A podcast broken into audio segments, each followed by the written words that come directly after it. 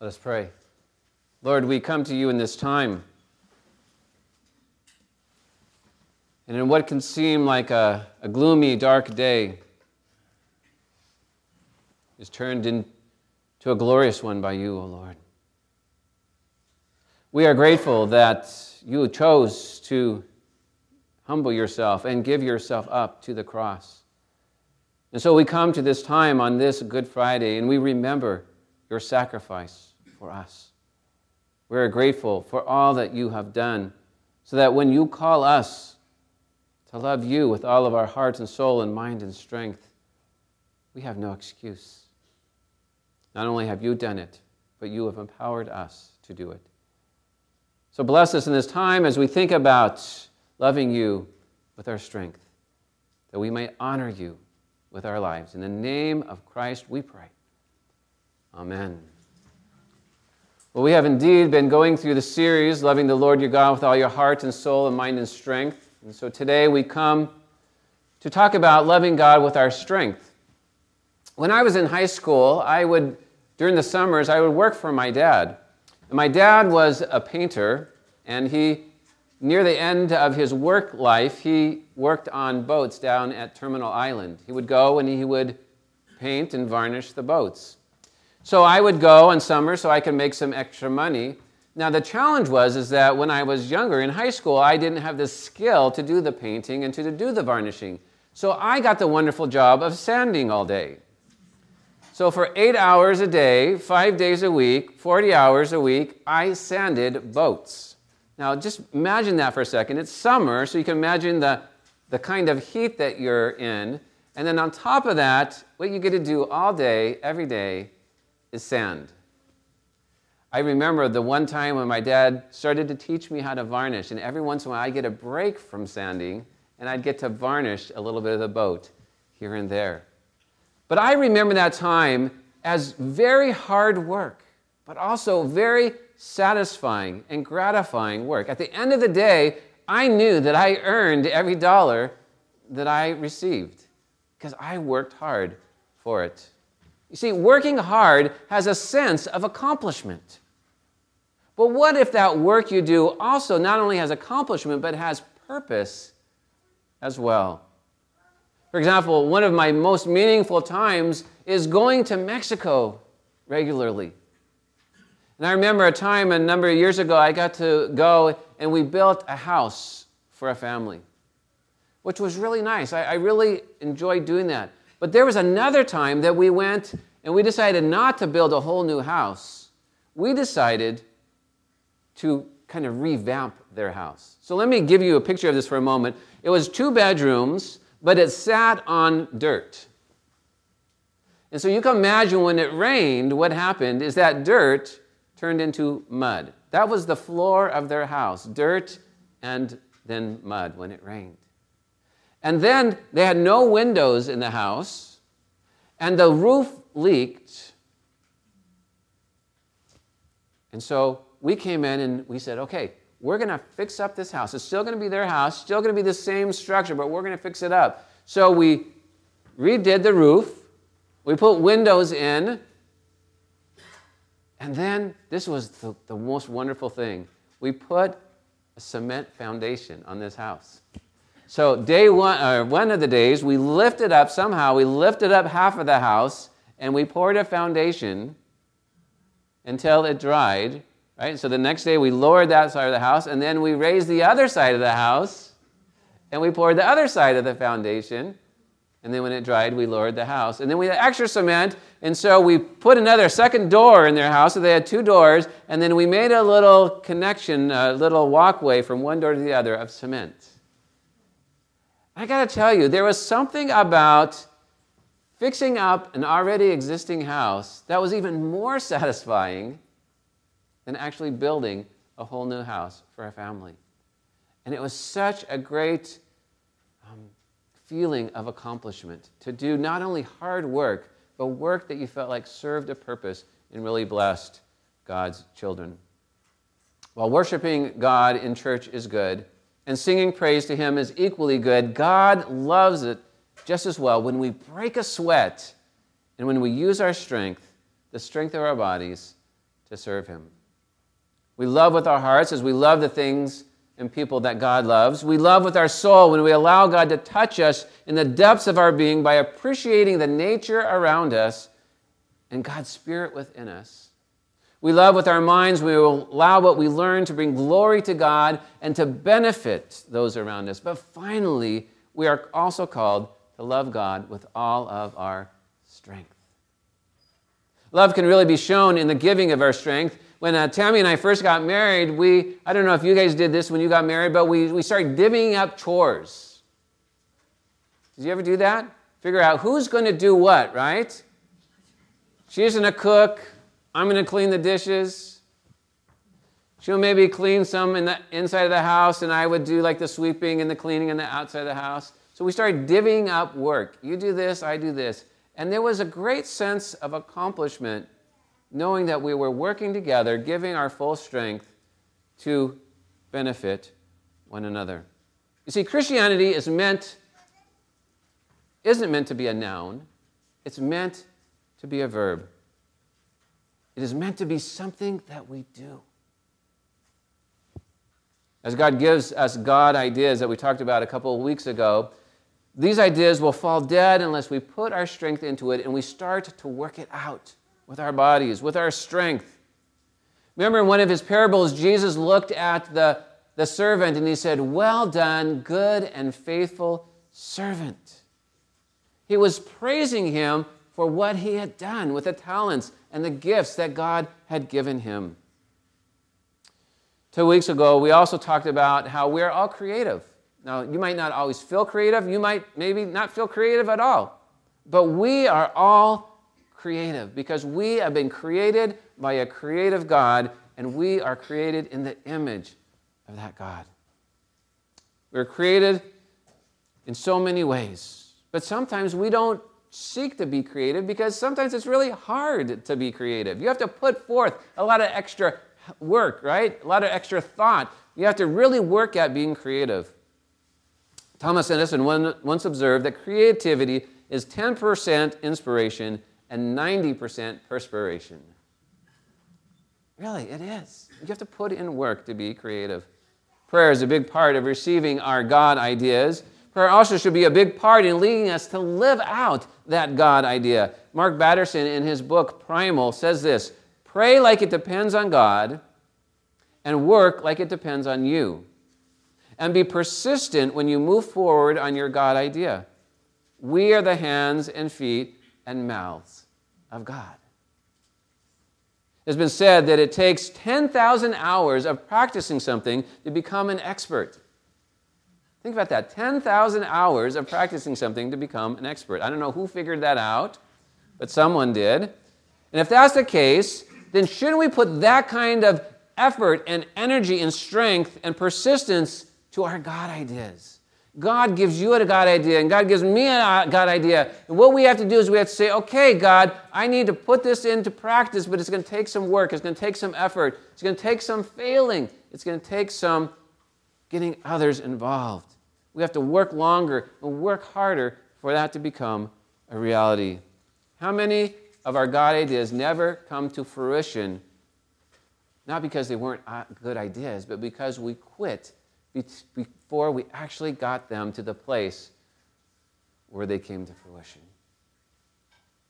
Along with God ideas, God gives us dreams. Now, I'm not talking about the dreams like I'll play point guard for the Los Angeles Lakers someday. I mean, that, I think that dream's gone. you know, that's just not going to happen anymore. I'm not talking about those kinds of dreams. I'm talking about a dream that will God, glorify God with the God given gifts and talents that God has given me for His purpose. When it comes to our dreams, we need to have a why not approach to life. A why not approach leads us to not give up on our dream or make excuses why our dream can't happen. Sometimes we're afraid to do the wrong thing, we're afraid to fail, and so we never do the right thing that God is leading us to do. But sometimes it takes failing a number of times before you actually get the understanding, the wisdom, the strength, the, the ability, the right formula to make it happen. Or maybe an idea you had that failed leads to an idea that actually becomes a success.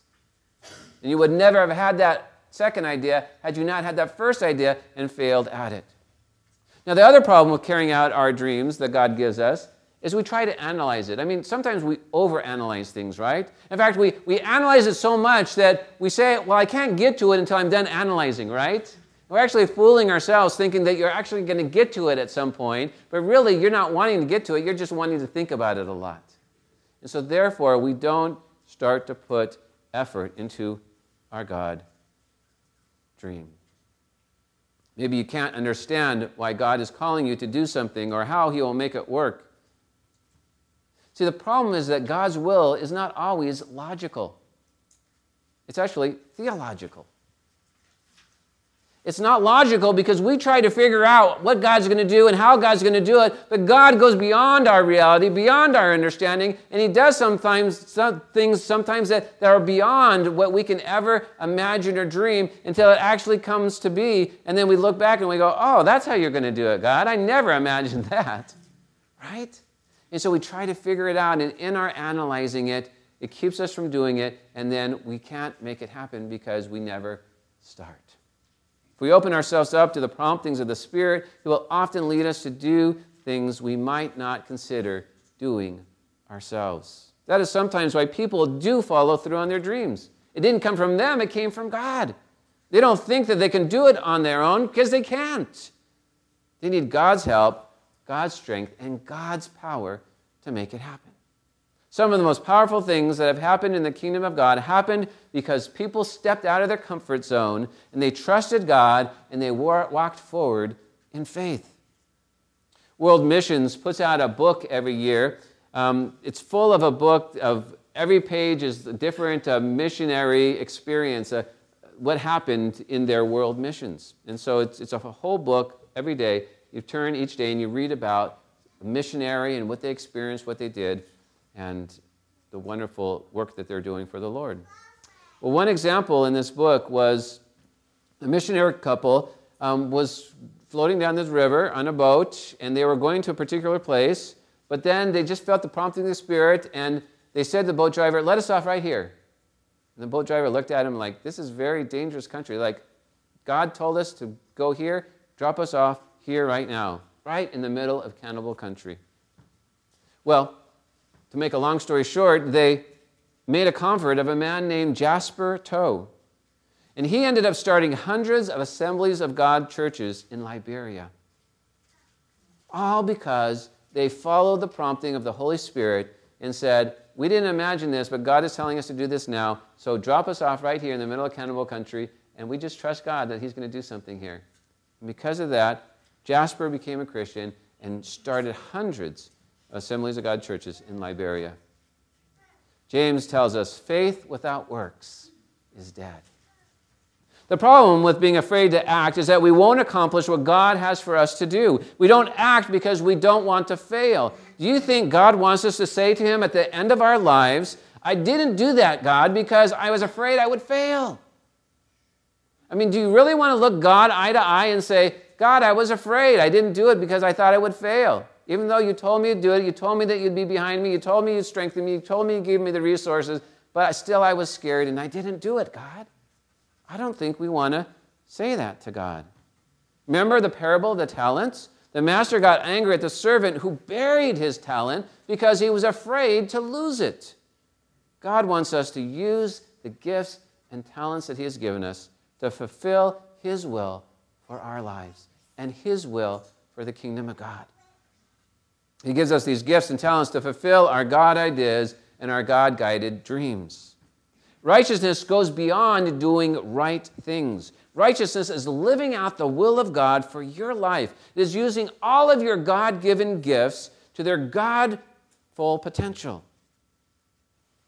It is using your strength to show the love of God. The Greek word for strength means the opposite of the word apathy. Those who are apathetic have no drive to do anything. Those who live for God with their strength are always looking at how they can live for God, how they can serve God, how they can love others in wonderful and special ways. Philippians 1, verse 6 says, He who began a good work in you is the one who will carry it on to completion. We have to remember that when we became Christians, we were made new creatures. We we're given the heart of God and the mind that can understand the mysteries of God, and a soul that experiences the depth of God. God then gives us ideas and dreams to help us live out this good work that He has for us to live. But we forget that it comes from God. God wants us to be a success because it comes from Him. He wants it to happen. God will give us the power and the skill and the ability and the resources to make it happen. God will be the one who will lead it to completion. Example, uh, seven years ago, a friend of mine was going through a hard time, and she called me up and she said, oh, I just really need to talk. And so I talked with her for a while, and then I said, You know, I'm going to try to encourage you, okay? I'm going to give you a little bit of encouragement each day. And so I started sending her a verse and a really brief prayer each day.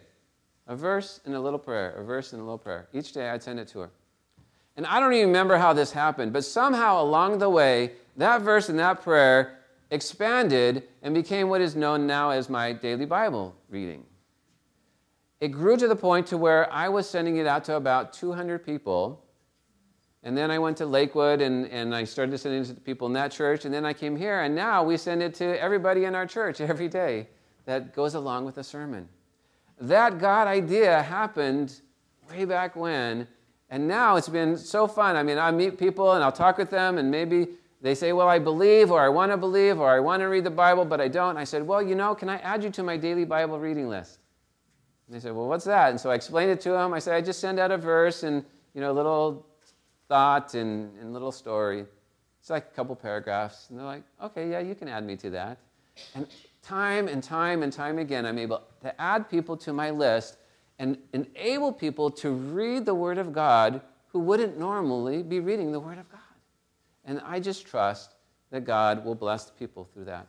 And every once in a while, I'll get an email back from someone and they'll just say, Thank you, Pastor, for sending that to me, or thank you for your daily, or I really like this, or, you know, it's just so fun to get a little word of encouragement, how it's blessing people in their lives. You send it out, and you just say, I trust God. God, you're going to use this, you're going to make this be wonderful. Oftentimes, God's leading us to love Him with our strength, and it will come from something that we don't even think about at first, or, or some situation that's not the best. And, and God says, I'm going to put you into that situation and you're going to make that situation better. Or you're going to help that person. You're going to encourage them. Or you're going to do this. Or you're going to do that. And God puts that thought into your head. And then God does wonderful things in that. And you and I get to play a part in the kingdom of God, in growing the kingdom of God. We're enthralled with the idea of power. There are many powerful things in our world. One area where we have become powerful is in our weaponry, right? I mean, one of the most powerful weapons we have is nuclear weapons, right? Years back, the atomic bomb, I'm sure we still remember Hiroshima, Japan, 1942. The terrible devastation from that. We've seen nuclear power in Chernobyl and other places where just terrible things have happened because of that great power. Now we have threats like North Korea threatening to, to use nuclear power on other nations. However, all that energy and all that power is nothing to compare to the creator of this world. God is the one who created that power.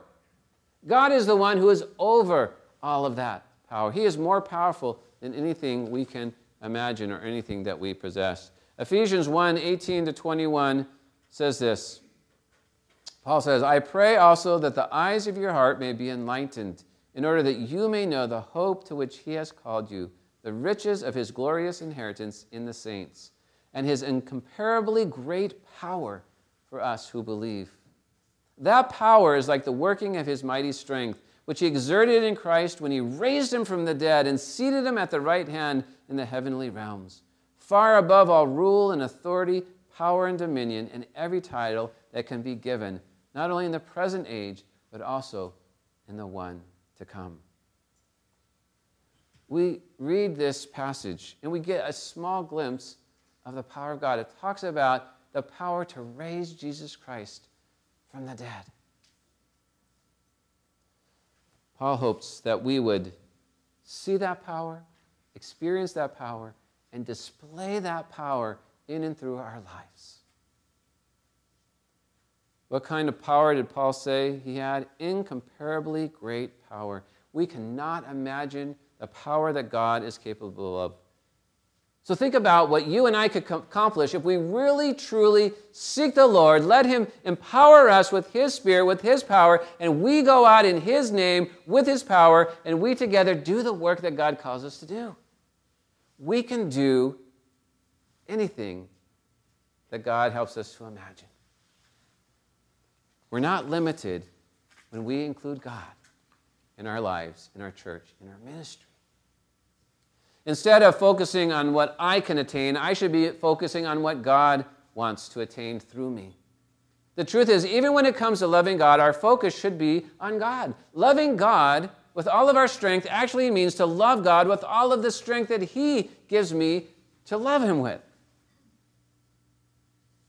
It's not what I can do for God, but what God can do in and through me. With God working in and through me, I can have the strength beyond my natural ability. I can overcome my sinfulness. I can overcome my doubts. I can overcome my fears. The best that I can do now becomes the best that God can do.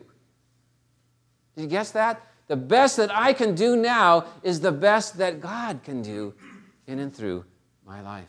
I now have infinite possibilities of what I'm capable of doing for God because I am no longer limited by my human power. When you add God's divine power to our human effort, it equals supernatural capabilities. We're called to love God with all our heart and soul and mind and strength. But the truth is that we can't love God in and of ourselves. We can only respond to God's love for us. 1 John 4:19 says, "We love because he first loved us." What we do in our lives, showing God we love him through our heart and soul and mind and strength, is a reflection and a response to what God has done for us. Romans 12:1 says, "Embracing what God does for you is the best thing you can do for him." We are called to receive God's love, and we are called to distribute that love to others, right? Love your neighbor as yourself. The more of God's love we receive, the more love we have to give away. Right? Think of yourself as, you know, you see the, the fountain going over, right? And then you have the little the catchway right there, and then after a while it gets filled up, and then what happens? The water starts to spill over, doesn't it?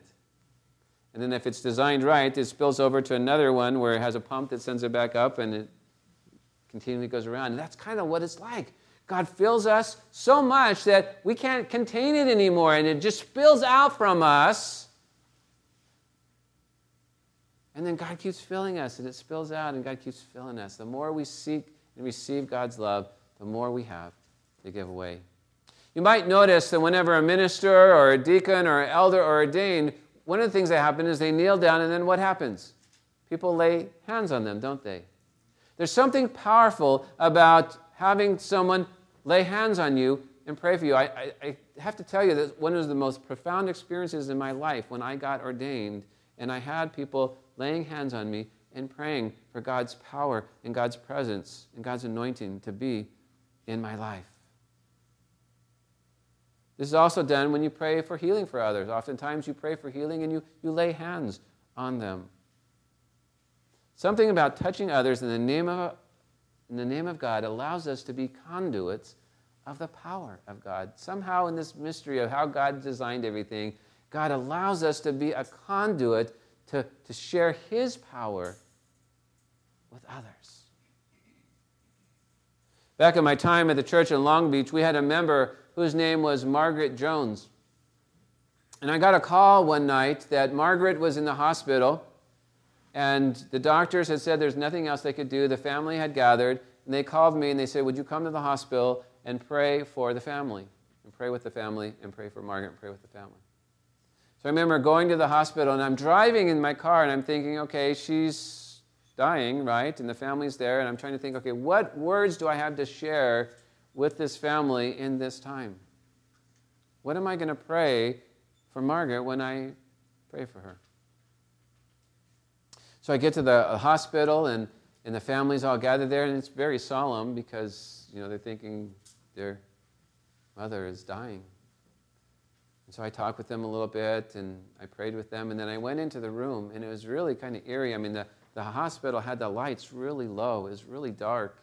And she was laying in the bed and I was like, wow, what an experience, you know. They called me to, to, to be here.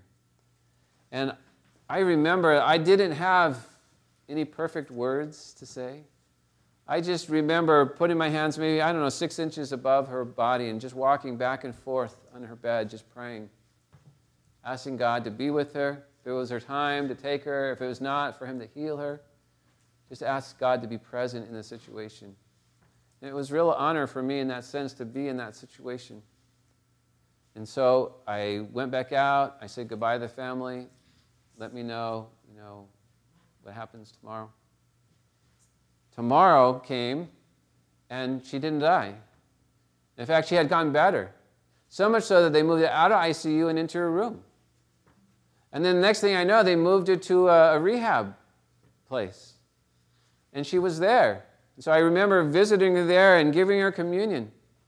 It took about three months, but she got completely better. In fact, I don't know, she's what, that was when she was 80. I think she's about 92 now. 95? I don't even know. She's somewhere in her 90s. Still going strong. Amazing woman. But what an honor that was to share the power of God in that sense, to pray over her and see God heal her. It's a very powerful experience. One of the most powerful biblical truths comes from the simplest of songs, right? Jesus loves me, this I know. The song can be a little trite because we, we know it so well, we sing it so much. You know, and we call it a children's song, but it's really a powerful, meaningful song. It has a powerful theological truth. I can't do on my own what God has called me to do. I can't even love God except for the love that He loves me with and the love He gives me to love Him back and to love others. You ever had a situation where you had to love someone that was really difficult to love? I know I've had situations like that, and I have to say, God, you have to give me the love I need to love this person the way they need to be loved. Because they are difficult, for whatever reason, they are difficult for me to love. And what an amazing experience it is when God actually does put that kind of love in you, and you can reach out to that person and you can love them in a very meaningful, sincere, and powerful way. See, God never calls us to do what we're not capable of doing because God only calls us to do what He empowers us to do. And Jesus never ta- asked us to do anything that He Himself didn't do first, right? Look at all the things that Jesus did, and then look at all the things that Jesus commands us to do and tells us to do, and you look at Jesus did all these things first.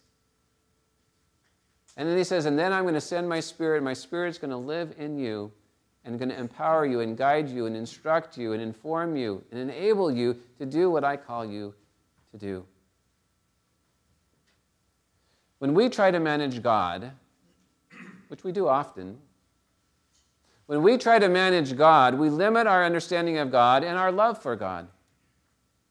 When we do this, he is no bigger than our minds. He is no bigger than what we think him to be. When we let God work in and through us, we begin to experience his power, his love, and our love for him deepens, our understanding of him deepen, deepens, and we are able to really begin to think that God is really who he really is, who the Bible really claims him to be. But we have our doubts and we limit God, but we have to open our mind and say, God, I don't want to know you and I don't want to believe in you and I don't want to understand you and what my mind can understand. I want to understand you for who you really are and I want to know what you really can do. Today is Good Friday.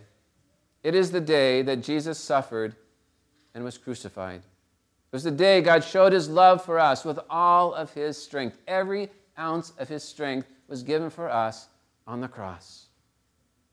He sacrificed himself for us so that we could have newness of life. but even more so that we could truly love God with all of our heart and soul and mind and strength. Without the cross, we would not be able to love God with all of our heart and soul and mind and strength because we would still be lost in our sin. Our connection with God deepens when we imagine God to be who He truly is. And our, our mind and our lives will exceed our wildest expectation when we receive the fullness of God's love into our life and understand what He truly has done for us on the cross. With His strength in us, we can then love Him and others with even more strength. May we take to heart this day the love of God for us. We're told in 1 John 4:19, we love because he first loved us. Love shows in this way, right? He gave his life for us. May we remember Jesus spreading out his hands and dying on the cross for our sins, but also so that we could love God and we could love others the way we are.